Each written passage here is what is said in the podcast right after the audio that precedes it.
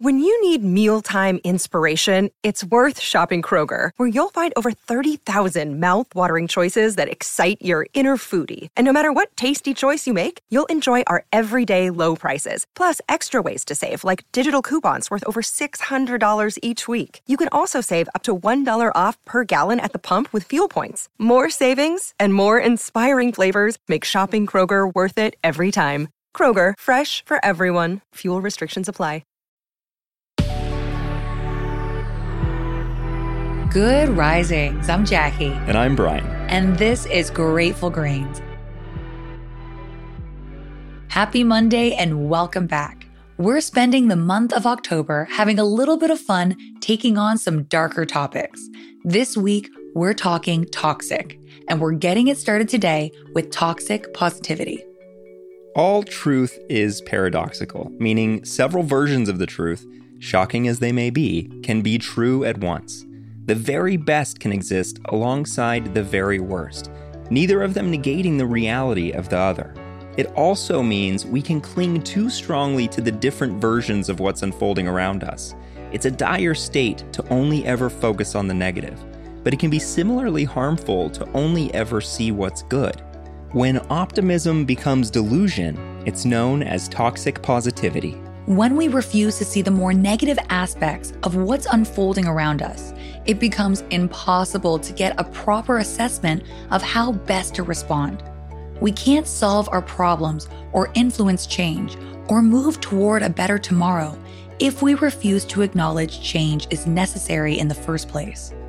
A lot of the times, toxically positive thinking comes with a bevy of excuses for ourselves, for the people around us, for the city we live in, for society in general. We shrug off shortcomings that might present real trouble in our lives in exchange for the momentary satisfaction of a happy state of mind. It's like the meme of the cartoon dog in the burning building. Everything up in flames around him, he tells himself, This is fine. Toxic positivity isn't just something we can inflict on ourselves, it's also something others can inflict on us.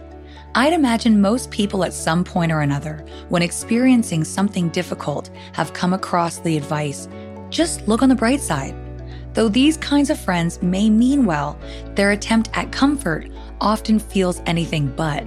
Ultimately, it feels dismissive. When we're experiencing hardship in whatever form, and we turn to a friend, oftentimes we want to be acknowledged or seen.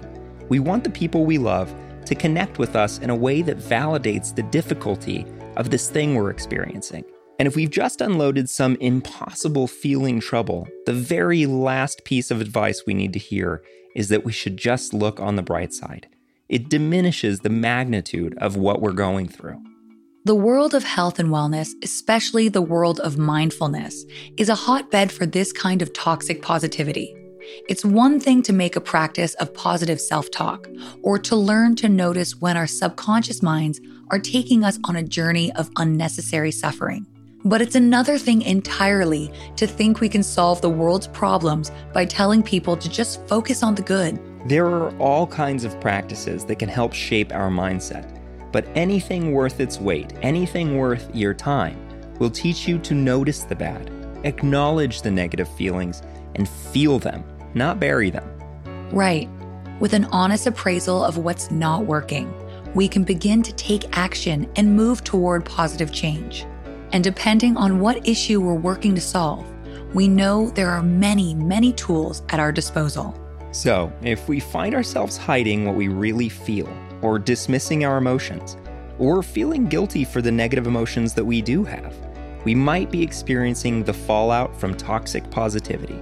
And if we're attempting to re illustrate someone's burden in a positive light unsolicitedly, we might be accidentally inflicting toxic positivity.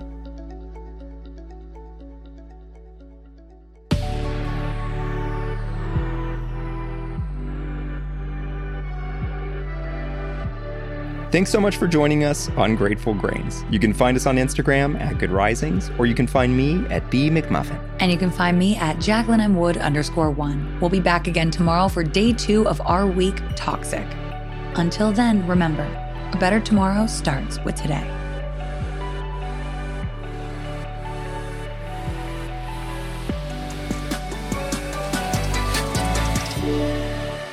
Good Risings is presented by Cavalry Audio.